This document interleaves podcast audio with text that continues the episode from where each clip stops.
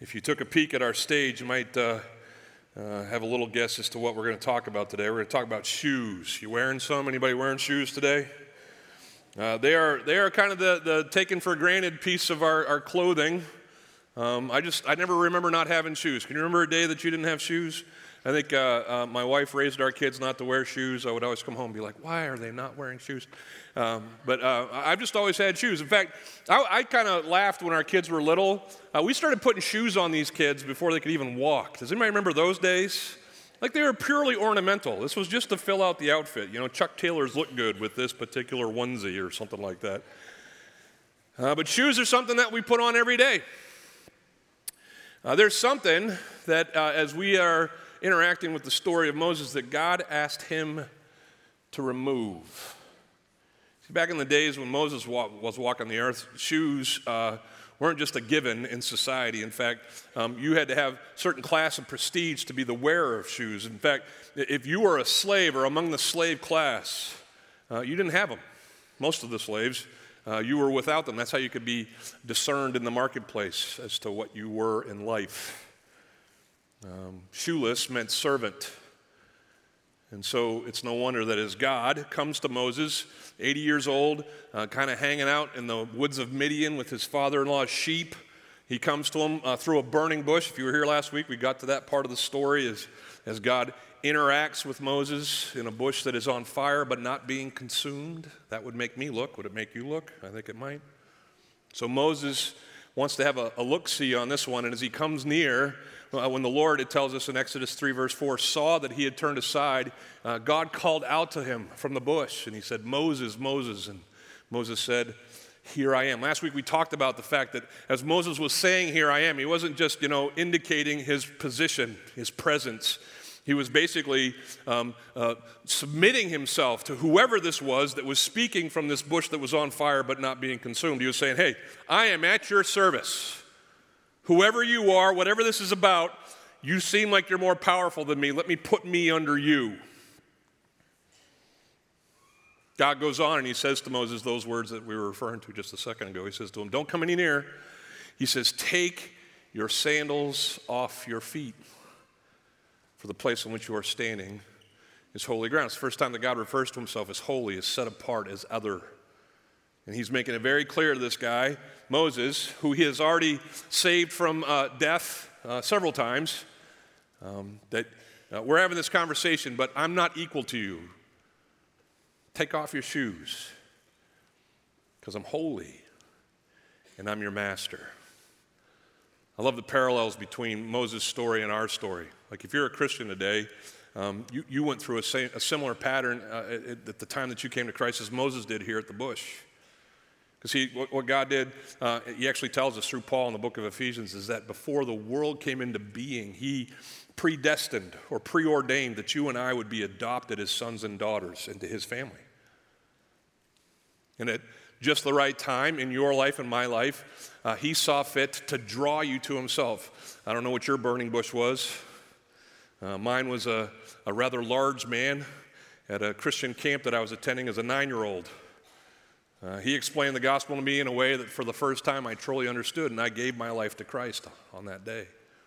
See, he, he, he got me in a position where I could hear his gospel, and then he called my name, just like he called Moses at the bush. It wasn't audible, but in my spirit I sensed the, the prompting of God Mark, Mark, come here.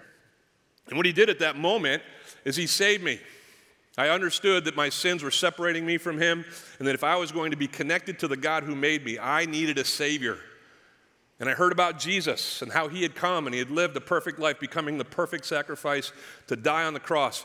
Uh, the, the, the, the, the, thing that would uh, eradicate my sin was, a, was a, a sacrifice. And Jesus made it for me so that I wouldn't have to make it for myself. I put my trust in what Jesus did, and that's what saved me. Now, at nine years old, I, I don't know if I was completely clear on that transaction and what it truly entailed. I was grateful for the salvation, but I don't know if I understood that Jesus was not just my Savior, but He was my Lord. Now, we're going to sing about that here in a, a few weeks as Christmas comes around. Remember the angels when they were announcing the coming of Christ? Says, They said this Unto you is born this day in the city of David, David, a Savior, yay, who is Christ. Ah, the Messiah, the Lord. Jesus didn't just save us so that we could benefit from His grace, He saved us so that He could. Uh, mold us and shape us and use us in his story moving forward. He, he called us to be his servants. That's why he says later uh, in, in the story of Christ, he's born, grows up, lives, and he kind of comes on the scene around the age of 30 and he just starts telling people, here's what I'm about. And he says to them, if you want to follow me, Luke chapter 9, if you're going to come after me, you're going to have to deny yourself. And you're going to have to take up your cross daily if you're going to follow me. The imagery is different, but the message is the same. Moses, take off your shoes. Jesus, he tells us to pick up our cross. But the message remains I'm not just your Savior, I'm your Lord. And I've saved you not just to sit, but to serve, to grow and to change and to become like my son Jesus to trust me in life and to move forward in a no shoes commitment to me. See, uh, I renamed our service tonight, or our sermon today, uh, to barefoot obedience. That's what we're called to barefoot obedience to Christ. Barefoot obedience in this life that we have through Him with God. Moses was called the same way. But he, like us, I'm guessing, as the story unfolds here in Exodus 4, was starting to wonder if he'd made a right choice. I picture him, you know, as God continues, uh, you know, his conversation with him and saying to him, Hey, Moses, here's why we're talking. I lit the bush on fire so that you could know that you're going to be my agent in freeing my people from the clutches of Egypt. It's going to be great, epic. We'll write stories about it. They'll talk about it in Brandon in Florida in 2019. But as Moses is hearing this, if you were here last week, he's got lots of questions. His first question was, Who am I? Who am I to go and, and talk to the leaders of Egypt about freeing the Israelites? That just doesn't seem make sense. And, and, and if you remember, God said this to Moses it doesn't matter who you are, it matters who I am. I'm going to go with you. That's all you need. Moses says, Well, if that's the case, who, who do I say that you are when I talk to the elders of Israel and I, I explain you to the Pharaoh of Egypt? He says, Well, tell him I am that I am. Tell him that Yahweh has sent you. I am that I am. I, I am just so high, so separate, so above. I'm just, I just am. I'm God. I was that I was. I will be that I will be. I am that I am. I am God. You go on in, in, in, the last part of chapter 3, which we didn't get to last week, they're long chapters. But he basically summarizes for Moses here's how it's going to go. Calls his shot. Says, Mo, we're going to go over there, and it's going to take some time. Pharaoh's not going to, you know, totally believe initially. Uh, it's going to be, you know, a little bit, but ultimately, here's the deal. I'm going to meet you right back here. They're standing at uh, this mountain called Horeb. It's going to be later called Mount Sinai. And he says, I'll meet you right back here. You're going to have all the children of Israel with you in tow, and it'll be just like I told you. I'll meet you right back here. And Moses is still not quite on board. You know, I, I, I, picture this. It's not in the Bible, but this is what I picture. Maybe symbolically, Moses is reaching down for his sandals. He's like, you know, Bush, or, or whoever you are, I am, whatever. Uh, this, this seems like a great idea, but I'm just not sure you got the right guy. And he starts putting his shoes back on because his protests, his, his feelings of inadequacy, they're rooted in his faith in himself or his lack of. And he's not willing to obey or trust this God who has called him to this task. I find that that's my struggle. Is it yours? I'm all about Jesus being my Savior, and I even give a lot of lip service to Jesus being my Lord, but there's certain areas of my life where I'm like, hey, you can have this, but just not this. And I perpetually disobey. I constantly have questions, contradictions that I bring to the God who has called me.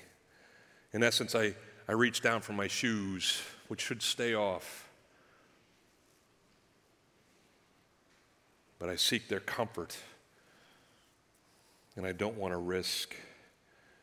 Today I'm calling all of us once and for all. Maybe um, uh, once, uh, you know, uh, for, you know, for this day, it's, it's, it's been a long time since you've really evaluated um, where you are in terms of your obedience to Christ. Maybe you're just kind of, you know, crossing off Sundays. You're making it here every week. Um, you're faithful. That's the funny thing about Christianity. You can totally fake it. If you just show up in the right, you know, arenas and say the right things and post the right stuff on Facebook and you can make anybody, including yourself, believe that you're a Christian. But Christian isn't measured by these outer qualifications, it's, it's measured by a true heart that's rooted not just in receiving from God what He can give us by His grace as our Savior, but, but seeing Him as our Lord and serving Him faithfully with all that we have. Today I'm calling on all of us once and for all to lose our shoes to live a no shoes commitment to our Savior and our Lord. I want to answer this question from the story as it goes on here with Moses. How do we stay barefoot and obedient to God? And there's a couple things we'll get through this morning. The first one is this is that barefoot obedience, it starts and ends with a willing and active faith on our part. When it comes to obedience, we need to be willing to do whatever we're asked and then active in doing it. We can't just be you know, nodding in assent and then not doing what we've been called to do. I've, I've, I've sat in that service. Have you sat in that service? Maybe you're doing it right now. That's right, Mark. We need to be obedient. I, I understand absolutely that this is what God has called me to do. And then we leave, and obedience is not a part of our lives. Christians are great nodders. Well, we need to be not only willing to do whatever God asks, but active in doing as He asks. Here's what Moses um, does next in the story that is unfolding here. God tells him everything that's going to happen, and Moses answers this way. But behold, he says, but. Anybody got a, a yeah, but issue with God? Anybody that way with the Heavenly Father? Yeah, but, yeah, Father, yeah. I mean, you'll go with me, and we'll meet right back here. Yeah, yeah, yeah, yeah. But. That's what Moses says. He's got some yeah buts. Yeah, but behold, check it out, God. They will not believe me, or, nor will they listen to my voice, for they will say, The Lord did not appear to you. They're going to call me a liar. They're going to say this is not true. And so you're going to need basically what he's saying I, need some proof. I had, a friend who actually recently had the opportunity to uh, participate in a, in, a, in a, golf tournament where uh, he and his buddy were playing two other partners, and they get to the first tee and they realize they would be playing the Manning brothers, Eli and Peyton, uh, at this golf tournament, right? And so he's telling me the story, and I'm like, liar, like you would do, right? Like, you know, that's a lie. And he whips out his phone. He's like, Am I a liar now? And there's the pic, right? That's how we prove things these days. Selfies. God didn't have his phone. that's dumb. Anyway, uh, but he didn't give Moses a selfie that says, Yeah, you know, here, uh, this authenticates the fact that I've told you is what I've told you is true. But uh, he does give him some signs. Let's read what they are. Uh, the Lord says to him, hey, hey, Moses, what's in your hand? And Moses says, Well, that's that's my staff. It was a long kind of, you know, broomstick type thing uh, that he would use to guide the sheep. He says, That's my staff. And, and he says, Well, throw it on the ground. Now, this is what I love about God. Sure, uh, barefoot obedience starts with us being willing and active in our faith, but isn't God gracious to us to kind of give us, you know, some baby steps first? Like there's certain things that God commands of us that are probably pretty easy for us to obey. Like when he says in the Ten Commandments, don't murder, uh, don't raise your hand, but most of us in here haven't committed that one, right? God is spirits. We've been angry, and, and he goes on in the, in the, uh, the Sermon on the Mount about kind of requalify what don't murder means. He says, hey, just so, just so you know, great that you haven't actually physically killed someone, but when you call someone a fool, it's like you've committed murder. It's all in there. But, but there's, there's some commandments that we're going to be like, oh, I can do that. And so Moses, first thing, what you got in your hand? Well, that's my stick. And God says, okay, throw it down. And so Moses starts slow, starts small. It says that he threw it on the ground, but then something happened. Uh, that stick became a serpent. And Moses, who has been in the woods for 40 years watching sheep, knows which snakes are okay and which snakes aren't. We got these two snakes in our ecosystem. There's one if yellow's on black, it'll attack. I don't know what the words are, but Uh, and I can't tell which, I just run from both of them, right? But, uh, but you know, the, the, there's a certain understanding for people who live in the, uh, in the wilderness of what they can go near and, and what they should run from. And Moses, in this case, sees this snake come from what was his stick and he says, Out of here. I'll be over here, Lord, if you need me. I'm not getting close to that. So look what God does in the next moment. But the Lord says to Moses, Hey, Mo, we're not done. That's not the trick. That's not the sign. The sign will be this I want you to come up behind that snake and I want you to grab it by the tail. Who's in? Anybody in? We kind of pass over this real fast because, you know, there's lots to read and it's a great story and we've heard it so many times. But, but put yourself there. You're carrying a stick, you put it on the ground, God turns it into a snake, you run, smart. But then he calls you back and he says, I want you to grab that snake by the tail. So you got, you know, I'm picturing the cobra or whatever, and it's like, right? And you're like, But very matter of factly, as Moses tells his story, he just says, So he put out his hand and he caught it, and it became a staff in his hand again. And, and God says this to him uh, that they may believe that the Lord, the God of their fathers, the God of Abraham and the God of Isaac and the God of Jacob, has appeared to you. Isn't that just like God? He'll start us slow, throw your stick on the ground. But then, it, invariably and eventually in our lives, He's going to get us to a point where we're like, this is risky, God. This seems kind of crazy, God. I don't know if I can do this, God. But he says, No, man, I got you. Grab it. And Moses, in this particular case, does. He's willing and he's active in his faith. That's what obedience requires. Now I'm going to summarize the, next sign. The next sign, he, he's told to put his hand in his, le, uh, his coat, and his, his hand comes out with leprosy on it. He's told to put it back in, and, and he takes his hand back out, and it's clean. And God says to Moses, There's your signs stick, snake, hand, leprosy, clean. He says, If that doesn't work, you keep reading your Bibles, it's right in there. If that doesn't work, if they don't believe those two, here's what you're going to do take your Yeti cup and go down to the Nile and fill it up with some water and then pour it out right in front of them. And as it hits the ground, I will turn that water into blood. Now, that one was the most faith filled. He didn't see it before, he didn't know it would work. And he had to go down and fill it up and then bring it out. And he had to wait while he poured it out for it to hit the ground. And that's when God was going to turn it into blood.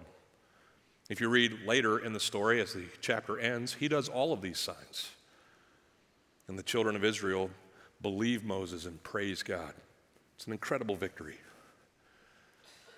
But here at the beginning, his protests are they're not going to believe me. God gives them signs, but all of the signs require Moses' faith. All of the signs, by the way, are completely tied to the story of Egypt. If you've ever seen like the movies, what does the uh, Egyptian pharaoh on his, have on his headdress? It's a snake. It's a sign of his power and his deity and the, and the culture that he's a part of. And God's trying to say to the pharaoh in no uncertain terms, hey, bro, I make the snakes and I break the snakes, and I will break you. I cause disease and I heal disease.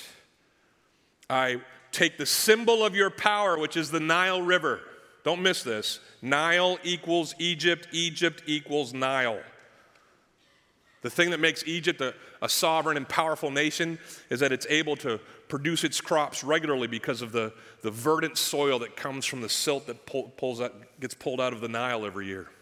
It's this through, through, thoroughfare, this throughway, for it as a nation to go north and south as it pleases. They've always got a water supply because the Nile is such a mighty river. And so God says, I'm going to take your symbol of greatness and I'm going to turn it into death itself blood. Stay tuned. That's the first plague. But there's Moses, starting slow and being called to more. And in this instance, he passes, but it doesn't last long. We just sang that song, I've seen you move, move the mountains, and I believe I'll see you move. Do it again. Anybody sing that song with me? Yeah. It's a great uh, testimony of the faithfulness of God. It's a great commitment song, a, a stake in the ground song for us. But I'm amazed at how quickly I stopped singing that song. I've seen you move the mountains. I'm not sure what you're going to do here, though. I mean, I trust you to take care of everybody else's problems. I'm their pastor, I'll pray for them. But when it hits my life, eh, I'm not so sure. I, like you, go through my crises of faith. I go through my dark nights of the soul. I go through those moments where I'm just not sure I believe that God can. Moses is there again because he, like us, is a master at finding his shoes and putting them back on. God tells him at the beginning, take them off. But with every excuse, he gets closer to slicing up his sandals, lacing up his sandals one more time. His excuses, his, his reasons get weaker as they go. I think he's kind of grasping for straws. You ever been in that situation where someone really wants you to go out on some particular outing or some evening and you just don't want to go? I know you don't do this, you're all good, godly people. But you've come up with every excuse that you can, and they keep coming against you with, oh, I'll find you a babysitter. Oh, you know, I'll take care of that. Oh, I'll pay for you to go. And you just don't have the heart or the courage to tell them, I just don't want to do this. And so you, you create some cockamamie story that keeps you from having to fulfill that obligation. I asked a girl out before I met Eleanor in college. This was actually, we had, we had top 10 excuses on my wall. We would write them on, you know, the cardboard that papered my wall, uh, that girls had given the, my friends on the floor for not going out with them. One kid comes in and he says, uh, you know, hand on the Bible, I asked a girl to go out with me on Friday night, and she told me that she can't because she has to wash her hair. Ladies, that's just cruel. Don't do that. That's just mean. But we do that. We, we create excuses. So here's Moses. Everybody ready for Moses? Eloquently so far, Moses has been making his defense to God. Uh, in his writings, he's not stammering or stuttering. He's been very, you know, pointed. Hey, God, who am I? Hey, God, who are you? Hey, God, they won't believe me. He's, he's been very uh, eloquent in making his defenses why he's not able to go. But now he's going to say this uh, Moses said to the Lord, Oh, my Lord, I am not eloquent. I haven't been since birth, and that's your fault. You could have made me eloquent when you made me, but you didn't. And I haven't all of a sudden become eloquent as I've been talking to you. And I would again argue that he's a liar. He's been doing very well saying what he needs to say so that he doesn't have to do what God wants him to do. So he says this uh, I am slow of speech. It's Hebrew, uh, these words, heavy tongued. And lots of people is, have tried to guess what that means. Does he actually have like a speech impediment, a stutter, a lisp? Uh, is he just fearful of standing in front of crowds like so many of you are and would never want to be doing what I'm doing right now? Kill me first. Uh, is he worried about remembering the language, the Egyptian dialect that he probably hasn't spoken for 40 years? I mean, spin the wheel. It could be any of these things. But I think mostly he doesn't, doesn't want to do what God's asking him to do. Uh, sermon sidebar, real quick. You know the number one excuse that Christians give for not sharing their faith with people who don't believe in Jesus Christ? I don't know what to say. I'm inarticulate. They play the Moses card. And in the same way that God's about to tell Moses, I'll speak for you, just so you know, when it comes time for you to share the gospel with your friends, just put your mouth in gear and let God move it. He'll start saying what he needs to say. Back to the sermon. God's getting a little bit over all this stuff. The Lord said to him, Who has made man's mouth? Who makes him mute or deaf or seeing or blind? Is it not I, the Lord? Now, therefore, go. You may want to guess how many times in this discourse Moses has been told by God to go? This is number four. Anybody ever been that parent who's asked your kid to take the garbage out and they have every reason why they can't? I got to do this. I'm busy with this. I got to do this. And finally, the fourth time, however many time, you're like, go! And you chase them down the hall until the garbage is at the curb. That's kind of where our Heavenly Father is getting with Moses. Now, therefore, go. But he gives them this assurance, and I'll go with you. I already told you this once, but I'll go with you. And I'll, I'll, I'll speak with your mouth and I'll, I'll, I'll, I'll, I'll teach you what you need to know to be able to say it. I've already told you what you need to say, like m- multiple times. Tell them I'm the God of Abraham, Isaac, and Jacob. Tell them I am the I am. Tell them that I'm, I'm coming to get them. I've seen their plight. I've already given you the script. Just go already. And I'll go with you. What God's trying to teach Moses is that his protest is irrelevant. We're not talking the same thing here, Mo. You're worried about you, and I'm telling you, I am able to work through you. It's not about your competence, it's about my ability. It's irrelevant. But look what Moses does next. Finally, he understands and he says, Okay, Father, yes, Lord, I'll, I'll do as you ask. Is that what he does? No. He's going to say it very delicately, and you and I are very polite when it comes to God. We, we know we should be, you know, nice. But make, make no mistake here, Moses is just flat out saying to his God, no. Oh, my Lord, please, very polite, please send somebody else. I'm not saying don't do it, I'm just saying don't make me. Read I will not obey. That's a tight spot to be right there, people. Does everybody get that God is God and we are not? But on the regular, like Paul says, the things I know to do, I don't do. We are guilty over and over again of having all the information and having the clear indications of what we're supposed to do, and we just look up at a heavenly God and we say, No, no thanks. And it's as if we're just taking those shoes that He's told us to take off, and we're just like, I'm good. I'm going to go walk my own path. Hmm. Now, Moses' protest here is irreverent. He's not understanding who God is or who He is. And when that happens, sin occurs. And disobedience is our only way. It says in verse 14 that the anger of the Lord was kindled against Moses. If you stop there and you just kind of, you know, say, okay, what do you think is going to happen next? Me, I'm thinking God's had enough. He's been patient, shown him signs, given him assurances, said, I'll go with you. And now his anger isn't just kind of, you know, gurgling and beneath the surface. It's, it's, it's been lit. It's been set. And his anger is there. And so I'm thinking, here comes the hammer. He's going to turn Moses into a toad or something. But look what he does. His anger was kindled against Moses, and he says this Is there not your brother?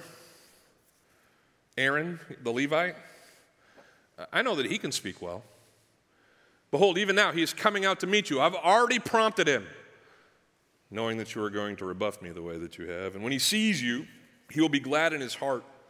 Hadn't seen you for 40 years. You shall speak to him and put the words in his mouth, and I will be with your mouth and with his mouth, and I will teach you both what to do. He shall speak for you to the people, and he shall be your mouth, and you shall be as God to him. Underline that. Then he says, Don't forget to take your staff with which you'll do the signs. Moses is finally going to go, but he's only going to go as a result of God doing him this solid. God will send his brother Aaron as the mouthpiece. God says to Moses, I'll be as God to you, and you'll be as God to your brother. He was surely speaking of the fact that the message would come through Moses and be given to Aaron, and he'll speak it to the people that are needing to hear. But he's also kind of tipping the hand of, of what's going to happen in the future. He wants um, uh, Moses to understand what he, as our Heavenly Father, is feeling right now in the midst of Moses and his tentativeness and his unwillingness to follow. Okay, I'll give you Aaron. It's not going to be a great plan. Ultimately, it's going to bring you great sorrow. In fact, as you bring the children of Israel right back to this mountain, and then I meet you on this mountain and give you the Ten Commandments, they're going to be all set to go. But you're going to come down the mountain, spoiler alert, And as you come down the mountain, you're going to see that your brother, Aaron, has actually led the children of Israel into idolatry. They've melted down all of the precious metals they had taken from the Egyptians when they left Egypt, and they had made themselves a golden calf and they're worshiping it. So here's Aaron. And in the same way that you're going to feel disobeyed and disregarded and untrusted, I want you to remember that. Because in essence, that's how I feel right now. Now, pause for a second, people, and rejoice with me that we have a patient, loving, and gracious God who, even when we say to him, please find someone else, he says, Moses, it's so important for me that you are a part of this, that even if it isn't as exactly as I desire it, I'm going to work with you, work around you, work despite you. And we're going to see this through because there is so much that I need you to learn and so much that I want to accomplish through you that it's worth it to me. That's the air conditioning. It's worth yeah, some of you are like, yes, Lord, yes, yes, it is worth it. It's worth it to me to have you. What an amazing God. He does it over and over and again in his story. Later in, this, in, the, in the story of Israel, they're going to want a king, and God's going to say, You don't need a king, I'm your king. But they're going to say to Samuel, the prophet at the time, Tell God we want a king. And he's like, All right, I'll give you a king. And then he spends like a half a chapter of his Bible explaining how this king is going to wreck your world. He's going to put your sons into the army, and they're going to die. He's going to take your sons and your daughters, and he's going to put them into slave labor. He's going to take your fields, and he's going to annex them. It's going to be horrible, but if that's what you want, here you go. And He allows us to wander and fail so that we can learn the hard way, but we can learn that He's God. Oh, blessed are the ones who don't need those lessons. Guys like Shadrach, Meshach, and Abednego, who stand at the mouth of a furnace that will kill them and say to the one who is seeking to kill them, Hey, uh, you can tell us to bow down all you want to false images, false idols, but we serve a God who can save us from this fiery furnace you're about to throw us into. And even if He chooses not to, we're still not bowing down. Because I took my shoes off. And no matter what comes, I'm going to obey my God. So the story continues. I'm not going to be able to get to it all. But Moses goes back to his father in law, Jethro, and tells him this is what's, what's up. Doesn't exactly tell him that he's going back to do what he's going to do. He's, he's saying it's been too long. There's lots of things there I'm not going to get into. But he says, I'm going to go back. And Jethro says, Go. And on the way back, Aaron meets him somewhere between Midian and, and Egypt. And as you skip down towards the end, there's some other things there.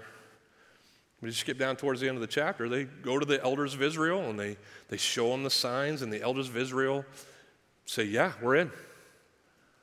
We, we've been praying, we've been waiting, we've been crying out for the deliverance of our God, and, and apparently you're the agent of it. Let's do this. Anybody ever been in that situation where you fuss and fret and scuff your feet and, and slow roll and, and, and resist, and then finally when you go and do what God has called you to do, you're like, that was easy. Oh, it's just like he said. It's just like, you know, he wanted this to work. That's not all the time, but I'm amazed at how many times I'm the problem. And if I could just keep the shoes off and submit myself to the direction of a God who knows what he's doing, who's able to do exceedingly and abundantly beyond anything I can ask or think, the God who goes with me in what he commands me to do, if I could just stay out of the mix and trust him in barefoot obedience. What could he do with one person who's willing to do that? What could he do with a church full of people who are willing to do that? I know we get distracted, we get scared, we get selfish. It's hard. But I think every once in a while, and I know some of you are like, when is this going to be over? But listen to me. Every once in a while, we need to put a pin in life and just stop and say, okay, wait, wait, wait, right now. What, what really matters? Is it the silly stuff that I think matters that's not going to matter in the end? Or is it the God who made me, the God who drew me and called me to himself, the God who saved me, the God who, as he saved me, made himself my Lord. Is that what matters? Okay, if that's the case, and it is, then what am I doing in life? What areas in my life are not surrendered to him? Where, where am I willfully, politely, but willfully saying, God, no, I won't do that? Where is he patiently? pushing and enabling and affirming and even providing plan Bs so that I can finally just go and do what He's calling me to do. It'll, it's going to work out if I'll just trust Him. Where are those things happening? It's going to be a little different end today because here's what I'm going to ask you to do. Most of you walked in here with a pair of these on. I'm going to ask you to take them off right now. Ready to take your shoes off. If you would, some of you are like, I'm not doing that. All right, whatever. They're just shoes. The person's next to your feet's going to stink too. Don't worry about it. Just take them off. Some of you are like, too weird. First time today, not doing it, Mark. That's cool. But if you're a follower of Jesus Christ, I just want you to hold your shoes in your hand like this. Just hold them. Okay? Everybody got them? Okay, you're holding your shoes. I'm holding mine. This is the third pair I've set down here today. But I'm glad, in lots of ways, that I'm laying some shoes on a stage. Because here's the deal they're just shoes, people. They're just, you got more. You're Americans. Now, some of you might not. And so the things I'm going to say listen, if you want to keep your shoes, it's fine. You're not holier if you give up your shoes. Does everybody get that? But I want to give you an opportunity in the time that we have left to make a decision, a determination in your life about how you're going to live. And if you've been without God, and you don't know Jesus yet, it's time to take off your shoes and serve Him. He created you for it. I believe that t- if today's your day, He predestined this day for you to meet Him and put your faith in Jesus Christ. So you need to meet Jesus today. But many of you already know, have faith in Christ. And so here's the deal I'm telling you one more time. Are you living in barefoot obedience to Him? I'm asking that. Is, is this the condition of your heart? Is this the condition of your life? So I, I, I, pray you can say yes, or if it hasn't been, I pray you can say from now on it will be. And as an act of commitment, here's what's happened. So many people already have done this. Uh, if you want to come up and as a symbol, not because we need your shoes, we will get them to someone who does, but we don't need your shoes but as a symbol of you saying, God, I am yours. I may not be perfect in my obedience, but I want to strive for it. And as you give me the grace, I will follow you always. Here's my shoes. Come up while we sing this last song and lay them here with the rest of them. Now, uh, if you want to lay them here just as a symbol, but you need them because you need to, you know, go somewhere next, lay them down, come back and get them after. You can do that. But maybe this is a time for you to just pray, and I'm going to give you a second to do that, and just ask God, what do you want me to do? Don't do it because the person next to you is or someone else has already done it. Just do it because you know that God means business and He wants you to humble yourself and be the servant that He's called you to be.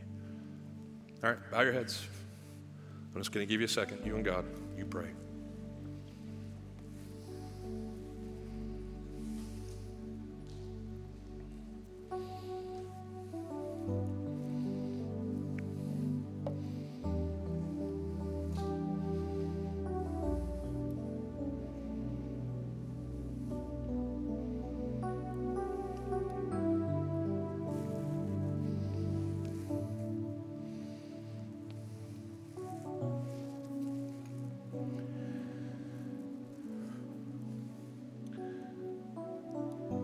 Father, we thank you for the example of, of Moses, and we are like him. Like him in the fact that you um, have called us and drawn us to yourself, just like uh, you drew him. Uh, but like him in the fact that we have our questions and doubts, and we're frail and afraid. And so, God, um, as we come to this moment and we take this opportunity to just hear from you and understand what you want from us. If we're supposed to just lay these shoes that you've given us down as a symbol of our obedience to you, draw us to that. And then help us to walk from here um, not just willing, but active in our faith and available to the things that you've called us to. We just want you to have the glory you deserve from us, God. We want to follow you in life. So deal with us now as we sing. Can I say? What can I do?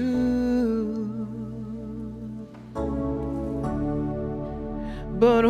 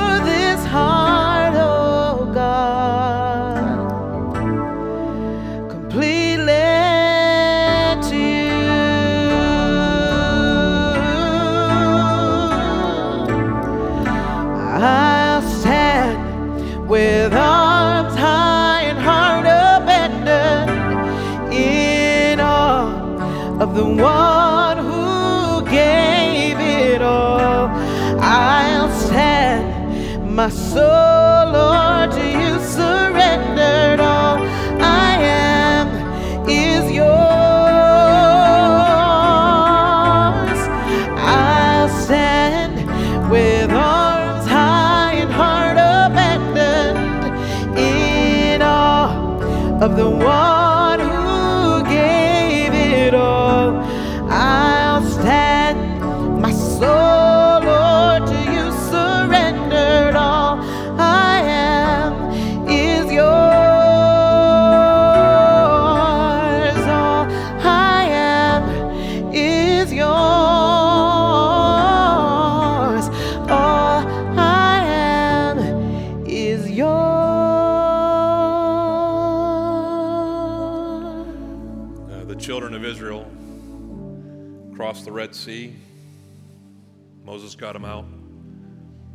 Before they moved on, uh, they paused. They went back uh, to the shores and they pulled stones from the Red Sea.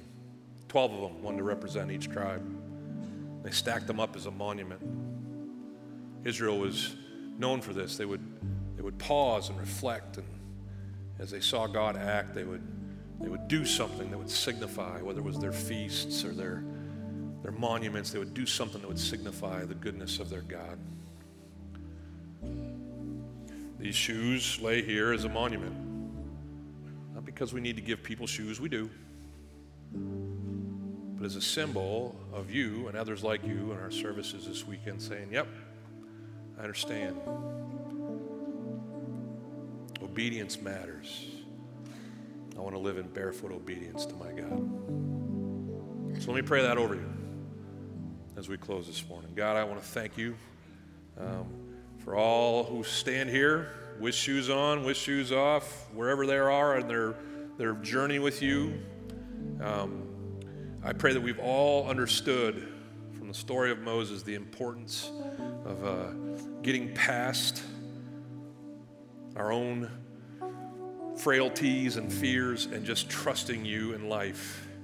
And so as we walk out of here, I pray it's not just a day where we walked out without shoes. I pray it's a day where we walked out and, and we remember November 10th as a, as a day when we said, Lord, um, I seek you and you alone. I want to worship you and you alone. I want to obey you in the areas of my life that you uh, want to speak to. And I pray that's what happens. I pray it because of Jesus, in honor of Jesus, and in his name. Amen. God bless you guys. Have a great week.